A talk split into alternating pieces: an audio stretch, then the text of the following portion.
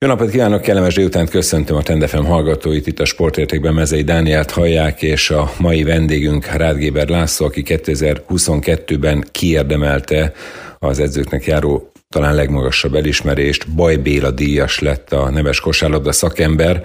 Ő lesz a vendégünk. Egy sajátos beszélgetés következik Pécset vasárnap este az Eleven Borbár vendége volt Rádgéber László, valamint jó magam is, és egy asztal társaságnál összeverődtünk Laposa Julcsi népdalénekessel, Tóth Zoltán építéssel, valamint Horváth Lászlóval, a Fonó Budai Zeneház ügyvezetőjével. Így beszélgettünk a friss Bajbéla díjas Ádgéber Lászlóval.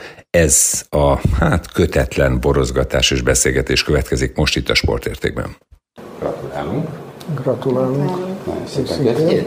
Arról van szó, hogy jó érzés olyan emberek közé tartozni, mint Ilovszki Rudolf, Gyarmati Dezső, Baroki Lajos, tehát hogy mondjam, tehát Mocsai Lajos, Mocsai Lajos. A főnököd, így van, vagy, vagy Demeter György, vagy most tényleg lehetne sorolni, és most már, már útvariatlan voltam, mert valakit ki fogok hagyni. Ez egy jó érzés, de valójában arról szól, hogy ez, ezek újabb feladatok, újabb kötelezettségek, és ennyi. Tehát valójában jó visszafelé nézni, ilyenkor, mert különben tilos, hogy nem fecsérjél oda. Tilos, hát ilyen, ha visszafelé néz az ember, Glory Days, állandóan azt gondol, hogy mit értél el, vagy ez az, akkor úgy el kényelmesed. Kicsit kanyarodjunk azért mégis csak vissza a múltból, hogy hogyan is indultál te el, és ha jól tájékozódtam, akkor te egy olyan családból származol, ahol a sport lételemetek volt, és azt is olvastam, hogy az édesanyukádat Juliannának hívták, Úgyhogy, igen, igen. És, és ezúton is ezt nem hagyhattam ki így a kedves nézőkhöz. Nézők ezúton is érdeklődöm. Hogy Rendszeresen járt a piacra. Tényleg? Így van, így van. Hát a jó azok. Mi piacosak vagyunk? Én járok a piacra, édesanyámmal pár napja, és az Alaszengróti piacon vásároltunk szednészed virágokat, itt a szezon megy az ültetés. Aha. Édesapád viszont szövetségkapitány volt Jugoszláviában. Hát így van, neki nagy szerencsém volt a pályafutás szemszögéből, hogy a család szerintem azért fontos, mert olyat ad, amit más nem. E, méghozzá ad genetikát, még ad külső hatásokat is. Mert azt mondják, hogy a család nem, belső hatás genetikailag, ami azt mondják az élsportolónak a legfontosabb, hogy jobb megválassza a szüleit, tehát ez a genetika, de ad külső hatást is. Tehát az első külső hatásokat, amiket kapsz, az, az, a, az, a, az a család. És nyilván legyen az iskola, az utca, az egyetem, meg a, ami, ami van.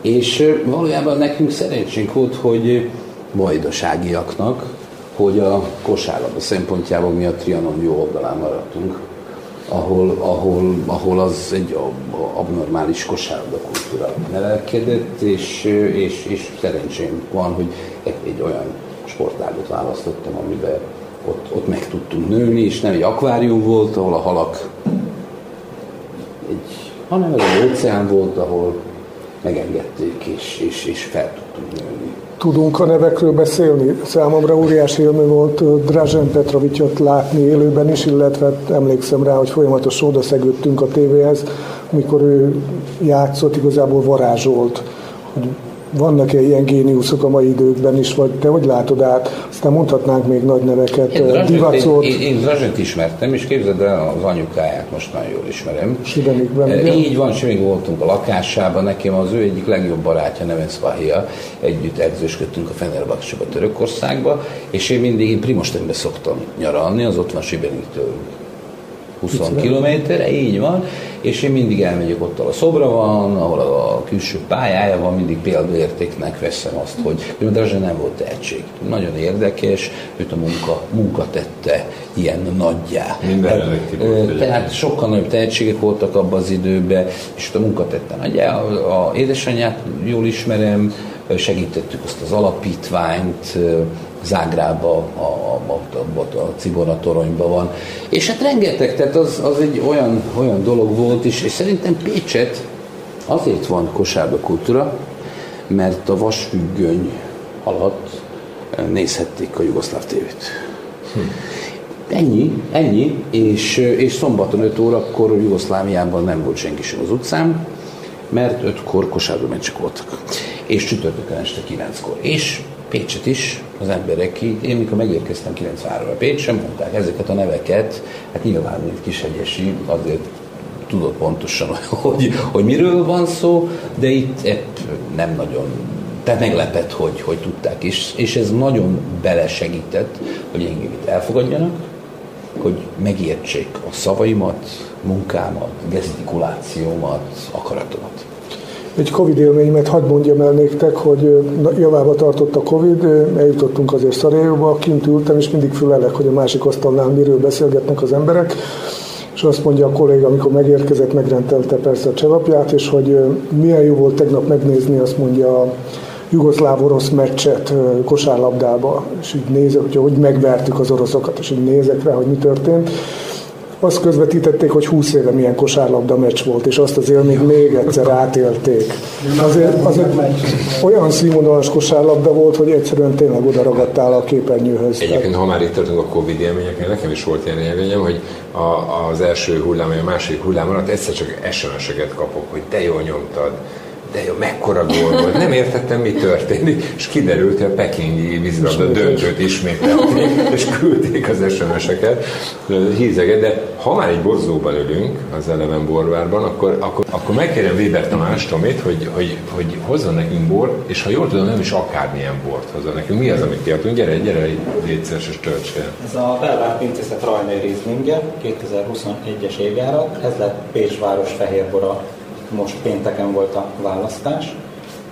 Nem vesztetek, nem vesztek össze, nem voltak nagy harcok? Nem, nem, nem, nagyon szép barokat választottak, és te voltál ott a zsűritag, nem? Régebben. Régebben. Ugye mennyire érdekes, hogy a, egy rajnai Riesling lett a, a, a Pécsváros bora, mert úgy nem mi ugye cirfánizunk, arra vagyunk büszkék, meg aztán elindult a Chardonnay, Sauvignon Blancok, és a rajnai Riesling nem annyira behizelgő bor.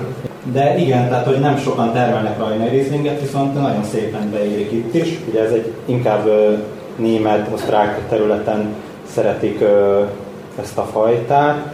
Nagyon kerek. Igen, Azért, mert a petróleum... Azt a kis töltsünk, hagyd most. Petróleum... Szegény, szegény Ezt még mondd el a beszélgetünk. Nem, hogy ez a petróleum, meg ez a nafta, hogy én, na, én naftázom. Hát igen, az egyik fajta. Ez úgyis téma, na, napja, témája. Egészségügy. Isten, Isten. A petrolosság, ez ha megjelenik egy rajnévünkben, nem hiba. Nem hiba. Nem. Hát meg a manapság ez a, ez a nafta téma, ez úgy is aktuális. igen, igen. Ebben mindig lesz a, még a, a benzines ízvilág az megmarad. Köszönjük szépen. Gratulálunk kis a Berlán. Fogyaszthatunk is valamit, esetleg egy kis sonkát, valamit. Csipegetni. Igen, mert ha már megérkezett a bor, együnk is valamit. Én nagy rajnai rajongó vagyok, úgyhogy én nagyon. Igen. Tapasztalat készítettünk nektek. Egyébként én is nagy rajnai rajongó vagyok, de én szeretem, hogyha van benne egy kis maradék cukor. Tehát a Mózernak vannak ilyen félédes rajnai részlengjei, és azok én nem szeretem általában az édes meg a félédes borokat, de azok nekem úgy nem tudom, kihozza a karakterét. Milyen túlméretezett. Tamás, ötös, dicsérjük meg a belvált pincészetet. Ez különben, én ha jól tudom, ez egy mecsek nádasdi pincészet, nem? Belvár Gyulai. Belvár Gyulai, a Zengővárköny mellett. Aha. Nem, a Mohács és Pécs között félúton, Szederkény mellett van. A... Belvár hogy jövünk fölfelé igen, a kút igen, mellett. Igen, az... igen, igen, ott készítik a boraikat. De Mohács is különben Pécsi borvidék, ugye? Igen, Mohácsig a Pécsi borvidék, ez a hosszan elnyúló itt a mecsek déli lankáink gyakorlatilag végig. Ha visszatérhetünk a kosárlabdára, csak mert, mert, mert, Zoli, neked nincsenek emlékeid? Mert te is azért vajdasági vagy, tehát biztos, Én nem, nagy kosárlabda, nem is értettem soha, hogy miért vannak ilyen nagy különbségek. Tehát ugye mondani, hogy mi pont a magyar tévét néztük, ugye így vajdaságból, és pont ez volt az érdekesség, hogy hatalmas különbség volt, és ugye most nem akarok senkit bántani, de még kézilabdában is nem akarok Hát igen, ma már ez nem így. Tudom, már ez már nem Még a metaloplasztika nagy volt. Reméljük. Ővele, ők szerettették meg velem a, a kézilabdát, Jugoszláviában, a Viszákovics, új generáció. És képzeld én ezt akkor nem regisztráltam, Pocsoly Lajos volt a magyar válogatottnak szövetségi kapitány, ez azt mondom 1986, uh-huh. akkor játszottuk ezt a vb Az így van gyerekkorom meghatározó élmény. Sajnos elvesztettük a döntőt. Hát igen, ott nem volt sok sanszotok, ez a válogatott ellen, de... Sanszotok. Hát nyilván, hát nyilván. Tudod, mindig megkérdezik, hogy kinek blokkolsz, mondod a mieinknek. Nyilván. A kosárlabdában még szerintem egy nagyon érdekes dolog van, azért hadd mondjam el, lehet, hogy a vajdasági barátaim sem tudják, hogy mai nap is Szerbiában úgy hívják a, tudod, hogy hívják a horogdobást Szerbiában? Na. Horog. Horogdobás. Igen. Tehát a, a, azért a, a szerbek, a jugoszlávok, a magyarok tanultak. És én meg vagyok győződve, hogy az 56-os forradalom nem csak a labdarúgásban, hanem mindenben egy kicsit megfogta a, a, a magyar labda játékokat, mivel szerintem az akkori újonnan alakuló hatalom kicsit félt a tömegtől, érthetően. És én azt gondolom, hogy nem is épültek, infrastruktúrálisan nem fejlődött a dolog, és, és szerintem kegyetlenül leépült a kosárlabda, minden, és most újonnan kell itt, itt, itt kultúrát építenünk meg. Ez egy érdekes gondolat, amit mondasz, hogy a, a, a tömegtől félt a hatalom. Én mindig úgy szoktam megközelíteni, az egyesületektől félt, hogy az egyesület az egy, az egy, egy civil szerveződési forma, és akkor, amikor egyesületek jönnek létre, akár kultúra, akár sport, akár más. De tömegeket vonzanak maguk uh-huh. után. Igen. Jugoszláviában az akkori ottani hatalom pedig fordítva élvezte a tömegeket. Épített világversenyeket hozott, labda világversenyeket, vagy olimpiát, például Szarajevó, Belgrádba, építettek csarnokokat, építettek futballpályákat, és arra csapatokat. És, uh-huh. és ez, ez sem véletlen, hogy, hogy az ott így, így, így, így kifejlődött tudunk a grundokról beszélni. Mai napig, ha elmész Szerbiában, este 11-kor még a hosszú fiatal mm, sudár, fiatalok ott dobálják a labdát, és most Kassán is jártam pár hete, ott is éjszaka sötét volt, és még ott pattog a labda, kosárlabdáznak. Szerintem a magyar sport hiányossága, hogy nincsenek ilyen gondjaink, amikor kint a fiatalok eltöltik az időt. És... Teljesen. Teljesen, de egyetlen egy élő sportoló sem lett két órás edzés. Tehát lehetetlen.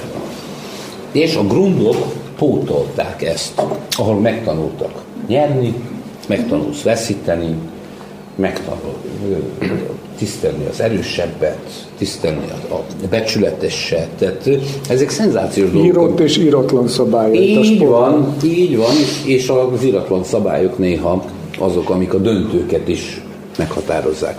Fiatal riporter, meg műsorvezető korszakon, a meghatározó élmény, amikor életemben először interjút csináltam Rádióval Lacival, 93-ban egy Tungszan mérkőzésem. Tehát, hogy oda mentem hozzá, de egy meccs után, amit megnyertetek, viszonylag simán, és ott volt egy ember, aki úgy beszélt, hogy, hogy egy mondatban belesülített tizet, egy percben belesülített huszat, és mindezt egy kvázi simán megnyert meccs után, és végül is nem is egy olyan nagyon-nagyon fontos bajnoki után, tehát egy ezer fokon pörgő égő ember voltál. Jó, ez már nem ma volt, mondom, ma is ilyen vagy? Az van, hogy nem nézik visszafelé, nem tudom, hogy milyen voltam, de figyelj, egy dolog nagyon fontos, hogy az emberből ne tűnjön el a szenvedély és annyi igazságtalanság történik velem, annyi tiszteletlenség, legalábbis én azt gondolom, annyi minden, tehát minden... A magyar közegnek van egy sajátos bája. Na, nem, nem, nem. Sportban minden. Nem, nem csak sportban. A magyar... Egyet nem nyersz, rögtön lehúznak. Ez egy. Szenvedély. Dani, erről van szó. Én egy dolgot nem engedek, hogy kijöjjék belőlem a szenvedélyt. Én azt tudom, ezt tartott, ezért vagyok boldog, így szeretnek, és most ez hol vezet, vagy, vagy mit történik. Én, én azt gondolom, a sporthoz még hozzáraksz egy kis pozitív agressziót, és erről szól a sport. Egy kis pozitív agresszivitás, és szenvedély, és már nem lehet rossz. A művészet is erről szól. Kell a szenvedély. A színpad. Hát, hogy a színpad. Nem a művészet, a színpad Igen, igen, igen. Szerintem az alázat az, ami, ami a legfőbb. Az a magas művészet. Hát, nem, nem, volt alázat. Nem, figyelj, az alázat, én nem mondom neked, figyelj, én nagyon szépen elmondom. Azt mondják, hogy alázat az egyes akkor van tehetséged, mit tudom én, akkor az tízes, akkor vannak adottságaid, az százas, akkor még sikerül ezres. Vegyük el az alázatot. Maradnak a nagy nullák. És ez így van. Ez így van, innen indul ki minden, de ez annyira egyszerű, meg annyira patetikus, meg most akkor beszéljünk, mert ez a szenvedi millió szó, ugye, szenvedi. De nem, de ez innen indul, van benne innen, innen, hát hogy, hogy, hogy. nem De eljöttem ide hozzátok, és átöleltelek benneteket, és élvezem az életemet, mert azt gondolom, hogy én nekem van mondandóm, és van szenvedélyem is, és mennyire jó, hogy itt vannak délvidéki emberek, és ez az, tehát, yeah, tehát az alázat az, az nem nem egy negatív uh, tulajdonos. Az alázat az az, hogy én minden reggel pontosan 8-kor beindulok, ha bár felépítettem egy akadémiát, én most kikapcsolhatnám ott a, a füstszűrőt, és szivarozhatnék, bajbél a díj, ennél már nincs magasabb, nem tudom, tíz bajnoki cím, még so sorolhatnánk. És nem, nem, hanem megyek tovább. Ez egyrészt szenvedély, egyrészt biztos, hogy szenvedély, de másrészt meg alázat, és tudod mi? Szerintem mi a siker titka? Hogy azt, amit csinálsz, például a kosárlabdát, feltétel nélkül szerest. és erről van szó. És mindenki olyan célokat rak maga elő, hogy lóvé, aranyér. Nem. Az majd munka eredménye lesz. Az, az, a, az a munka eredménye hogy mindannyian azt gondolják, hogy lóvé, lóvért csinálom, ezért csinálom, nem. És ez valójában, ha már nagyon próbáltam visszafogott lenni, akkor szenvedély, és akkor, ha előhoztuk az alázatot, de valójában erről szó. Az elmúlt percekben itt az Unisport Podcastben egy sajátos beszélgetés hallhattatok Rádgéber Lászlóval, mesteredzővel, kosárlabda szakemberrel, Friss Bajbéla díjassal, aki itt a beszélgetés végén úgy gondolom, hogy az élet filozófiáját is megfogalmazta. Ez is kellett ahhoz, hogy olyan sikereket érjen el, amelyeket elért, és olyan lendülettel dolgozzon, legyen szó kispadról, vagy éppen egy akadémia vezetéséről, mint amely jellemző rá, és ne felejtjük el, hogy a Pécsi Tudományegyetem docensét hallhattátok itt az Unisport podcastben. Én Mezei Dániel vagyok, köszönöm szépen Horváth László, Tott Zoltán és Lapos Jócsi közreműködését, valamint az Eleven Borbás segítségét a Pécsi főtéről. Szép napot, sziasztok!